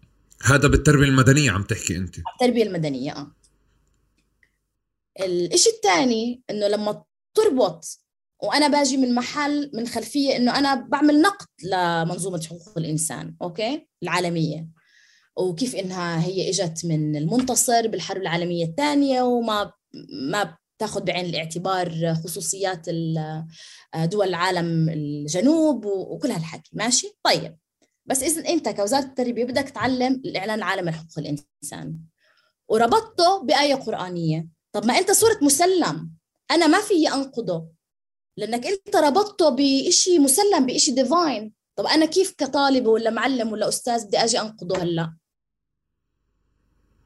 okay. فأنت سكرت لي مساحه النقد لأنك أنت ربطته بشيء مسلم بدين. أنا ما بقدر أ- ما بقى خلص ما بقى خلص. فأنت عملت لي الإعلان هاي ال- القيمة المعينة تبعت الإعلان العالمي لحقوق الإنسان ربطت لي إياها بشيء مقبول دينيا وسياسيا واجتماعيا. فأنا مساحه النقد أنا أفكر وأنا أعبر عن نفسي هدول الدروس خلص نهيت لي إياهم. okay okay. فبرضه في تناقض بقلب التعليم والمنهاج وطريقة التعليم لأنه في ضغط مجتمعي باتجاه معين كمان. okay. طيب آه، على مستوى سياسي كنت تحسي إنه أو أو رصدتي أي شيء بتعلق ب آه، بتفاصيل أو بأحداث آه، تغيرت أو غيرت أو أثرت بالمناهج بسنة بعد سنة وصولا ل 2010 و2000 أو 2006 يعني أنا عم بجرب أرصد كل شيء فهمت الجانب اللي أنت بتحكي عنه اللي هو قضية التربية المدنية والتربية الوطنية بشكل أساس اللي هو يعني ربط القيم أو ربط القيم والمعاني هناك بقضية الدين اللي ما بتسمح لك تناقشي فيها أو تاخذيها لمكان تاني. بس على مستوى سياسي آه، ومستوى شيء بيتعلق بالهوية بتصورات سياسية بفلسطين 48 67 عكا وين صفد وين هذه التفاصيل. ما في تغيير. لا ما في ما في فلسطين 48 يعني في بالتربية الوطنية بقول لك مثلا إنه في عكا صفد حيفا بس الكتاب كله سلطة دولة 67 نرجع لموضوع فلسطين التاريخية. إنه وبسميها 67 لا هلا ما شفت كتاب التاريخ أو كتاب الج- الجغرافيا عشان أقول لك.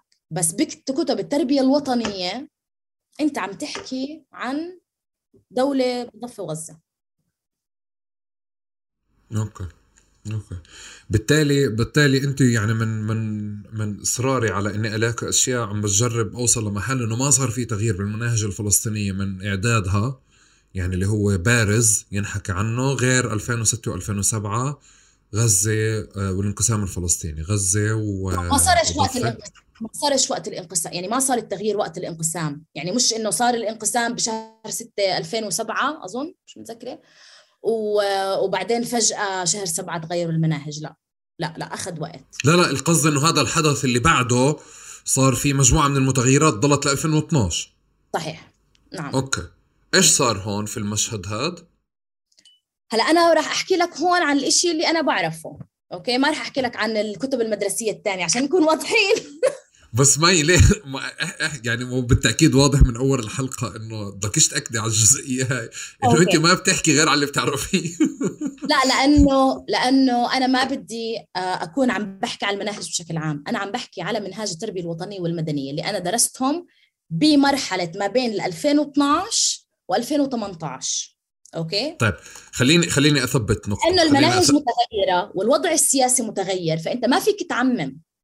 طيب أنا أنا معلش نقدر نقتبس trends إذا بدك. هيك خطوط عامة أو توجهات عامة بنضلنا نمشي عليها بغض النظر عن الحقبة الزمنية. إحنا عم نعمل هيك بس أنا في شغلة ماخذ إذا يعني هو مش تأكيد على فكرة إنه أنت مش عم تحكي على المناهج ككل. إحنا بنحكي على المناهج ككل انطلاقا من case و case درستيهم يعني ما في حدا بيقدر يدرس كل إشي. أكيد. محتاجين كمان هيئة أو لجنة مثل اللي عملت المناهج عشان تنقدها وتدرسها. هاي قصة تانية بدها دولة.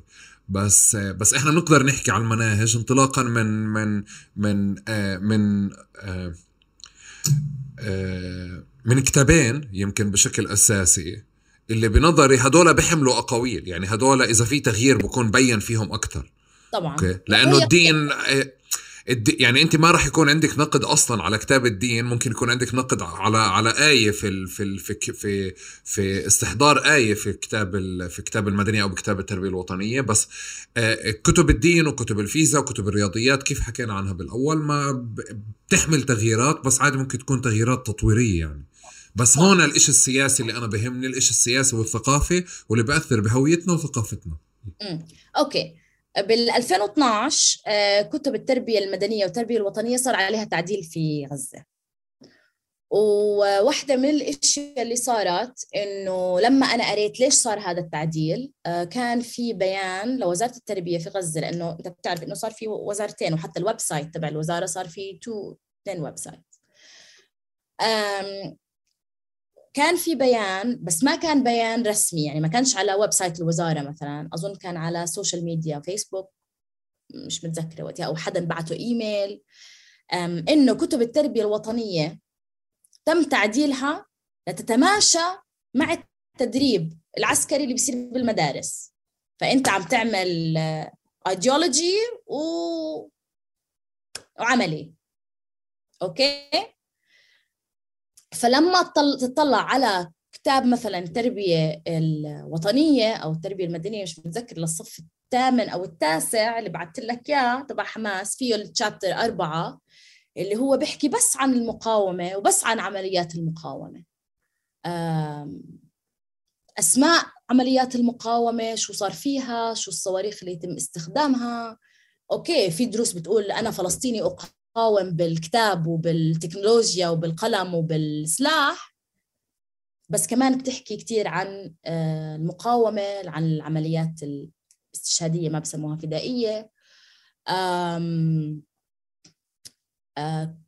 فهو يعني كثير كثير كثير كثير في معلش بس انت انت بتقصد إنه هو هو بيحكي هو المقاومة دائما موجودة بس بتقصدي على حقبة آه، آه، يعني على العمليات لحماس على عمليات حقبة ما حماس نعم. okay. okay.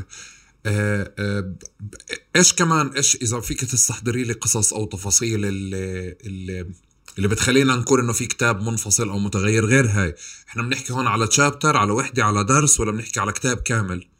لا تشابترز تشابترز أو أشياء انقامت يعني. يعني مثلا في بكتب التربية الوطنية بنحكي عن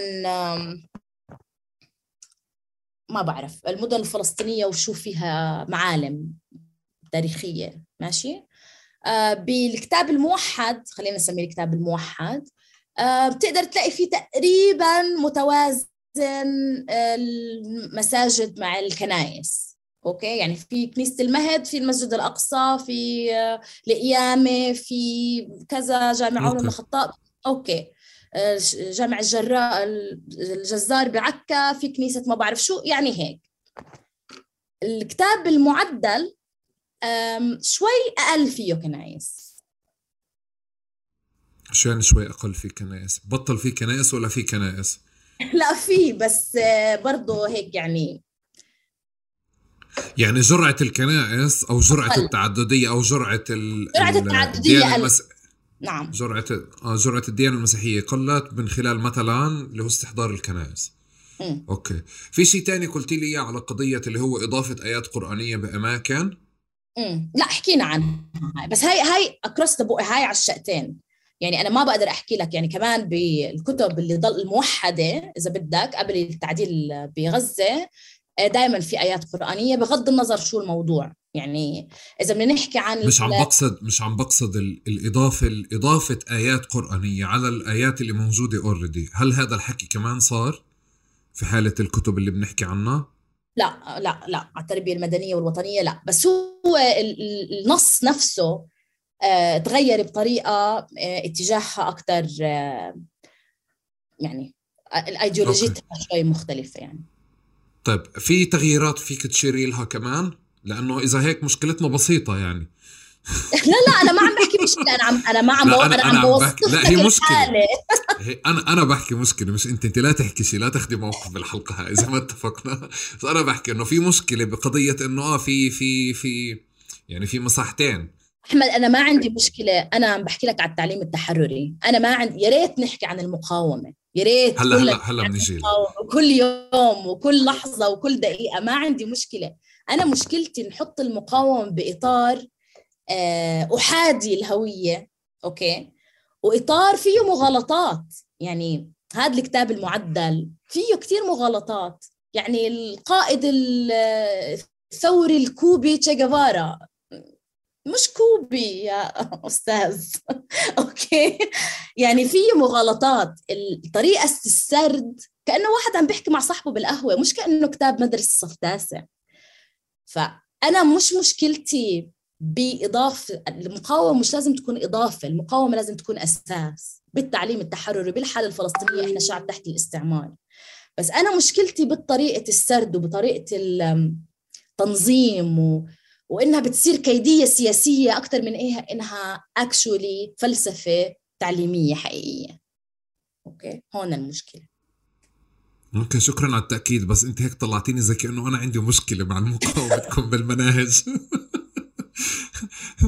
لا مش هيك القصة. أنا لإلي شوي عم ماسك الموضوع يعني ك ك checklist هيك. باخذ هاي مؤشر هاي مؤشر هون صار في تغيير. وبالنسبة لإلي إنه نوعية التغييرات اللي بنحكي عنها عم بجرب أشوف إنه قديش الجماعة في غزة أو في الضفه كل واحد بيقدر يعمل تغيير لحاله. أكيد. آه آه بيقدر يضيف وبيقدر يشيل بيقدر يغير وقديش هذا الإشي بنعكس على كتير أشياء تانية يعني. إنه آه بجانب إنه ناس يعني بعد فترة اللي بدرس هذا الكتاب رح يتغير وعيه على على فكرة محددة بتتعلق بالمقاومه أو تعريفه للمقاومه يعني. الاثنين بيعرفوا المقاومه بشكل منيح حلو وبنحبهم واللي بدكم إياه وهيك. بس إنه يعني آه طيب آخر آخر شيء أنا بدي بدي أو مش آخر شيء يعني آه آه لما بدنا نبلش نحكي بآخر شيء هلا بس آه في نقطتين كان المسار مع الممول عم باخذ سياقات أو أشكال تانية العلاقة معها آه، ونفوذها وانخراطها وسلطتها عم بتاخذ شكل تاني بآخر السنين. شو عم بصير مع الممولين؟ الممولين بآخر السنين بطلوا يمولوا كثير يعني بطل في آه، تدفق مادي زي قبل صار في شروط كثير عالية. وآخر مقابلات عملتها مع آه، أشخاص بيشتغلوا مقربين من وزارة التربية يعني بيعرفوا إيش في هناك. لأنه إذا بتتذكر صار في إضرابات معلمين مش هاي اللي قبلها يعني مش هلأ بهاي اللحظة قبل سنتين تقريبا وقت الكورونا. وقت الكورونا؟ آه أو قبل الكورونا بشوي. في ممولين عم بنسحبوا من وزارة التربية بسبب آه، عدم وضوح بكيفية إنفاق آه، الأموال والميزانيات. ف لأنه أنت بتعرف إنه العالم الممول بروح على وين الموضة الجديدة مثلا اليوم ميانمار بكرة سوريا بعده فلسطين بعده العراق بعدين بنرجع وهيك. فلما يوصل محل معين في بلد معينة ويحس إنه okay أول إشي بطل في عائد لإلي. أنا كتير مش مهتم. مصرياتي محدودين بقدر أحطهم محل تاني. فخلص بصير ألاقي إنه okay أنا ميزانيتك مش عاجبني. bye. فالتمويل حاليا والدول المانحة كتير قلت لوزارة التربية والتعليم.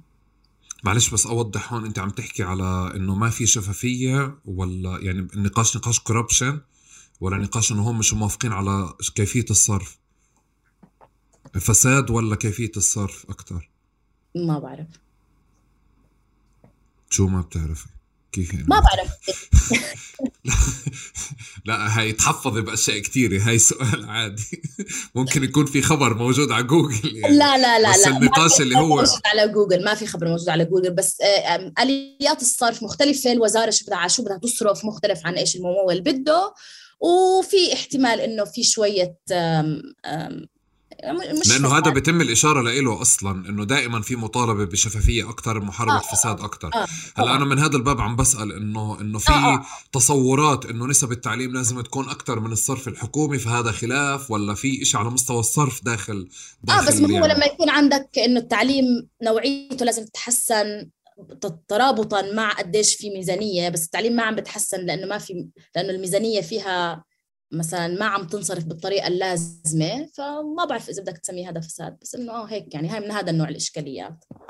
okay فساد سوء إدارة يعني أنا بسميه. سوء إدارة؟ آه ممكن سوء إدارة. آه so خلينا نسميه سوء إدارة. أوكي. أنت سمي. أنا بسميه فساد وسوء إدارة. زي ما هم بسموا بدي بدي بدي أجرب آآ آآ آآ أنا بتذكر لما مش بتذكر يعني بعرف كتير منيح إنه كان حجة الأساتذة في في في تغيير آه، آه، في تغيير التدريس أو تغيير المناهج أو تغيير الكتب اللي بدرسونا إياها إنه كانت هذا منهاج أردني أو هذا منهاج مصري بمعنى في عنده حجة إنه هذا المنهاج مش لإلنا. تمام؟ فبقدر يعمل يخصص دائما آه، شو يدرس شو ما يدرس وشيل قصيدة أو يعيد تقديم قصيدة بشكل مختلف بسياق مختلف. صحيح. وبتذكر أستاذ التاريخ وأستاذ الجغرافيا دائما كان عنده هامش كتير كبير. خاصة إذا كان تحريري فيعني بعيد سرد التاريخ لنا بشكل مختلف تماما. بالأسماء بالمسميات بالأشخاص بالمناطق بالحدود بكل شيء. اليوم لما صار في عنا مناهج فلسطينية هل ما زال عند عند الأساتذة نفس الهامش أو نفس الحجة تبعت إنه هذا المنهاج مش لإلنا أو بطل بقدر يقولها؟ قد إيه هامش الأستاذ اليوم بسياق العملية التعليمية والتدريس؟ أوكي. هلا صح إحنا بنسميه منهاج فلسطيني طالع من آه، وزارة التربية الفلسطينية. بس أنت ما تنسى إنه الأساتذة مش آه، مش شيء يعني مثل مش كلهم مثل بعضهم مش كلهم عندهم نفس انتمائهم لهذا الجسد الجسم اللي هو اسمه السلطة. ففي كتير إشياء بالكتاب ممكن يحكوا بطريقة مغايرة. أو ممكن يحكوا okay الكتاب بيقول هيك بس هيك okay؟ فالمعلمه أو الأستاذ بصفهم حقيقي بيقدروا يحكوا اللي بدهم إياه. ولكن في رقابة على المعلمه والأستاذ من المدير من ما بعرف مفتش الوزارة حتى في أساتذة بين بعضهم يعني واحد ممكن يحكي عن الثاني وهاي الهوامش من الحرية بتسكر وبتفتح حسب الوضع السياسي. يعني مثلا وقت 2006 2007 وقت الانقسام هذا الهامش سكر يعني على الآخر. وفي كثير معلمين آه، تم آه، إخراجهم من سلك التعليم بسبب انتماءاتهم السياسية. آه، صار في معلمين تم نقلهم معلمين كانوا على عقود طويلة الأمد صارت آه، آه، جزئية. صار في كتير من هذا النوع. والموافقات الأمنية هي الأهم. لسه هذا اجرائي كان كان عليه موجود بس إنه خلص أنت عملت مسار تاني لما صرت بدك موافقة أمنية. بالضبط. لا تدخل السياق التعليمي. بالضبط. فأنت هذا بشو وكمان بقلب المدرسة في هاي الرقابة إنه أنت شو بتحكي شو بتعلم طلابك طلابك شو بيحكوا يعني كل هالحديث. آه فبدي أحكي لك قديش هو الأستاذ يعني في شغلتين كثير مهمين راح أعطيك عليهم أمثلة. واحدة إنه حتى بوزارة التربية لأنه هن فاهمين إنه كثير من الإشياء الموجودة بكتب التربية المدنية بشكل خاص اللي هي لها ارتباط بحقوق الإنسان بدون ارتباطه بالمقاومة. يعني أنت كيف فلسطين تحكي عن حقوق الانسان ما بتحكي عن المقاومة؟ يعني في شيء هيك بمخول العقل يعني ما بركب okay؟ فواحد بوزارة التربية والتعليم أنا قلت له إنه أنا كثير مش مستغربة بس بدي أتساءل ليش في آه، بتحكوا كثير عن حقوق المرأة والمساواة بين المرأة والرجل و CEDAW كثير يعني حتى لما تحكوا في درس اسمه الأسرة بتحكي عن حقوق المرأة بالأسرة. يعني كثير كثير يعني كثير واضح okay؟ تمام ما عندي مشكلة. يعني عندي مشكلة شوي بالطرح بس okay تمام. الجواب كان إنه الجندر ببيع لمين ببيع للممول. يعني أنا كل ما أحط جندر بالكتاب كل ما بيجي المصاري أكثر هو نفسه مش يعني لا مرتبط قيميا ولا حرام. هو ممكن يكون شخص بيأمن بالمساواة بس إنه ما في يعني مش أنا حطيت الجندر لأنه المجتمع الفلسطيني بده بدنا نتعلم عن المساواة. لا لأنه هلأ ال... ال... شو اسمه الموضة نحكي عن CEDAW فنحن بنحط CEDAW بالكتاب فالممول بيجي بيعطينا مصاري okay؟ أم فالأستاذ أو المعلمة بهاي اللحظة اللي هن يعني وهرمي okay بيجي من الممول للوزارة للكتاب للأستاذ أو المعلمة الاستاذ والمعلم بيحكوا اللي بدهم إياه. بقولوا okay الأمم المتحدة بتقول في اتفاقية سيداو. بقى وهي أنا شفتها بمدرسة. بس الامرأة ببيتها ملكة. فأنت شو بطلعك من البيت تشتغلي؟ أوكي هاي الأستاذ. هاي هامش يعني المنهاج الخفي كثير أقوى من أي شيء محطوط بالمنهاج. والأستاذ بيحكي اللي بده إياه. في شغلة ثانية بال 2016 بس صار الإضراب آه، والمظاهرات تبعت المعلمين اللي فيه بلحظة كان في 35 ألف أستاذ ومعلمة بالشارع okay؟ لما عملت مع الأساتذة ببيت لحم مقابلات هن الأساتذة كانوا ببيت لحم عم بيحاولوا يوصلوا على رام الله وكان في تسكير وحواجز سلطه okay؟ وكانوا يوقفوا التكاسي وينزلوا منهم المعلمين ويخالفوا التكاسي والسيرفيس اللي مطلعة معلمين يقدروا يوصلوا على رام الله. تخيل وين وصلت. طيب أنا هدول الأساتذة لما عملت معهم مقابلات هن أساتذة تربية مدنية أو علوم اجتماعية بشكل عام بس بدرسوا تربية مدنية بقول لي بدك تشوفي حقوق الإنسان تعالي تفرجي على الشارع. هلأ أنا بعلم الطلاب شو يعني حقوق انسان مش بالكتاب. شو يعني أنا أطالب بحقي سواء كان حقي الاجتماعي الاقتصادي أو السياسي. فهذا هامش الأستاذ أو المعلمه يعني. يمكن يمكن الضمان الوحيد بهامش الأستاذ يعني بكل عملية تعليمية صراحة إنه يعني الأستاذ ابن مجتمع أو ابن ابن منطقة وفي عنده مكان اجتماعية مهما تغير يعني كل السيستم التعليمي بس بضل في مكان اجتماعية موجودة. في برستيج لإله يمكن أولاده بنظلموا فيه حتى للأستاذ يعني إنه بس في هيك جانب منه بالمساحة الوطنية بظن إنه يعني في شيء مطمئن فيها بس بالمساحة الوطنية أكثر من الجانب الاجتماعي. وبحس هذا هذا هذا جانب يعني جانب بضمن لنا بضمن لنا منيح.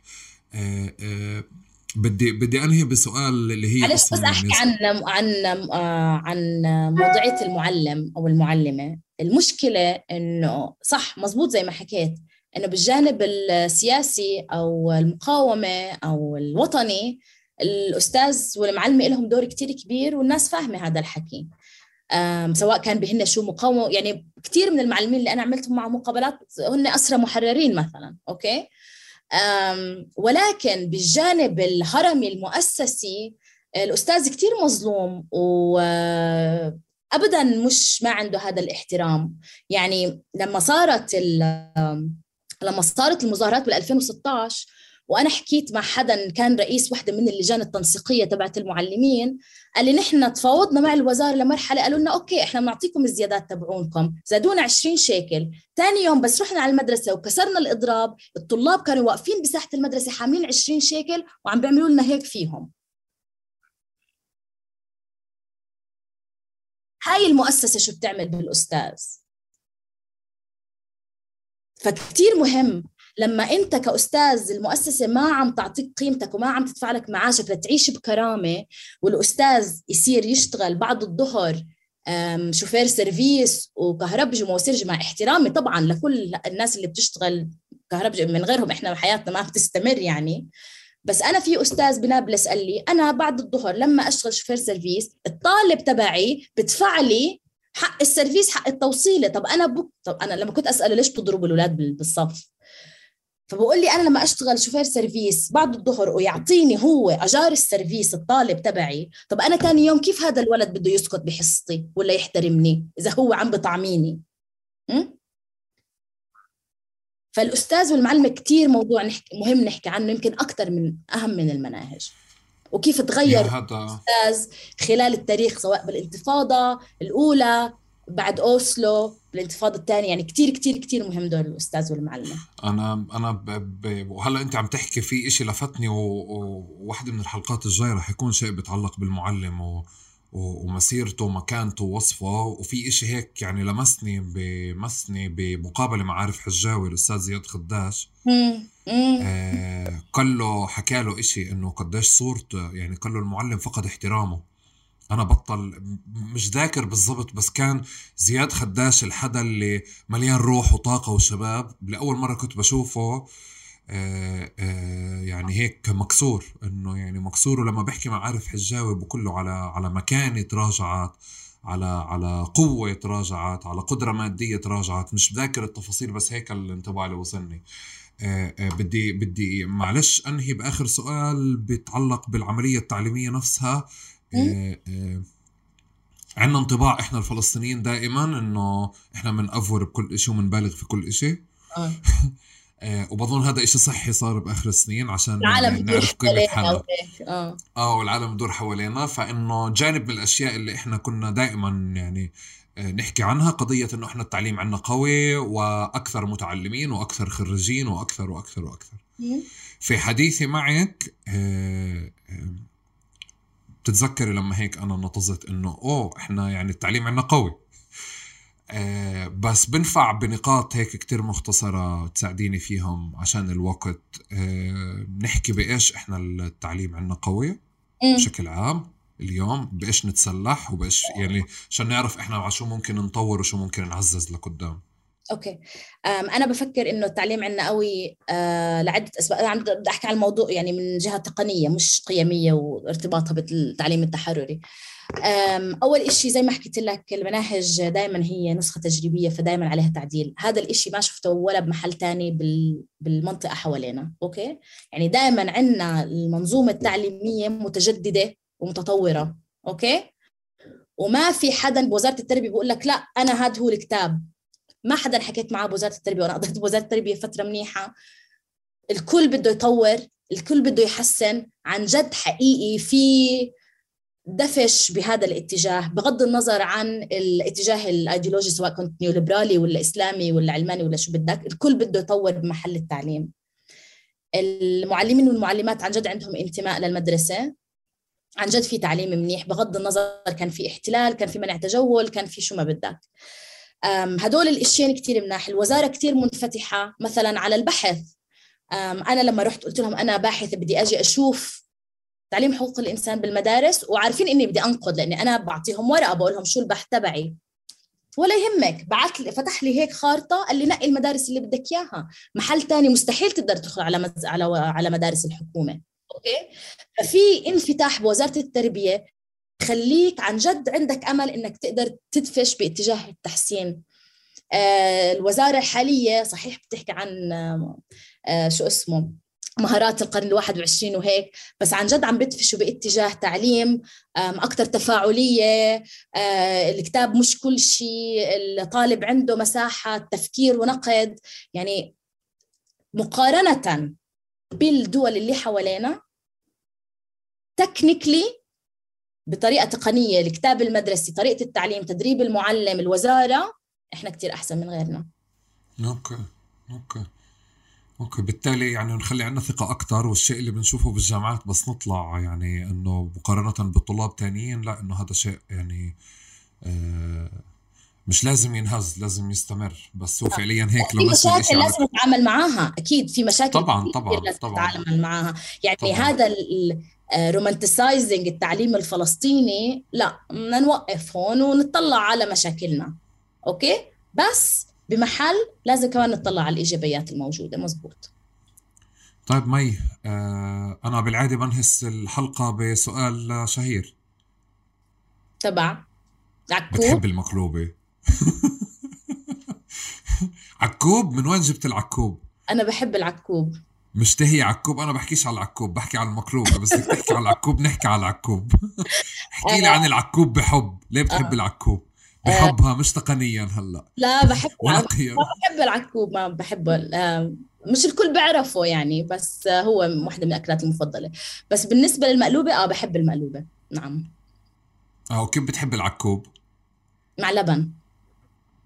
آه ولبن هو أذكى شيء صح؟ أنا بحبه مع لبن آه. أوكي. بنفع نحط العكوب جنب المقلوبة؟ بنفع ما بنفع. بنفع. فبنضل محافظين على مقلوبة مباركة والعكوب كتير زاكي. صح. طب إذا نحط مقلوبه وعكوب رح تاكلي أكثر عكوب أو مقلوبة؟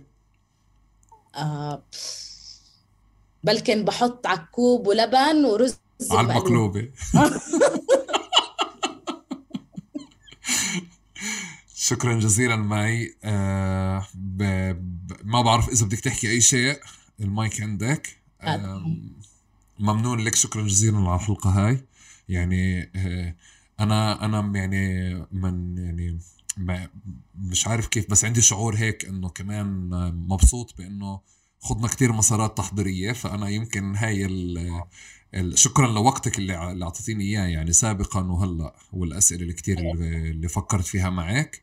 آه وشكرا على الحلقة هاي. متأكد أنه ساعدتنا نبني هيك بازل على الأقل نفهم سياقات الممول وسياقات المناهج الفلسطينية كلها. شكرا جزيلا لكم على المتابعة والمشاهدة. أه بدي أذكر نسيت أذكر في الأول بس أذكر في النهاية على أه استمرار العمل هذا واستمرار المشروع وتقارب يعني بيعتمد كمان على كتير جانب كبير من تفاعلكم مشاركتكم والحديث عن الحلقة هاي. أه بتمنى كل شيء اهتميتوا فيه أو همكم أو لمسكم بالحلقة هاي تحكوا عنه تشاركوه وتوصلوا له وتشتركوا بالقنوات أه البودكاست واليوتيوب. شكرا جزيلا لكم ونلتقي في حلقة قادمة.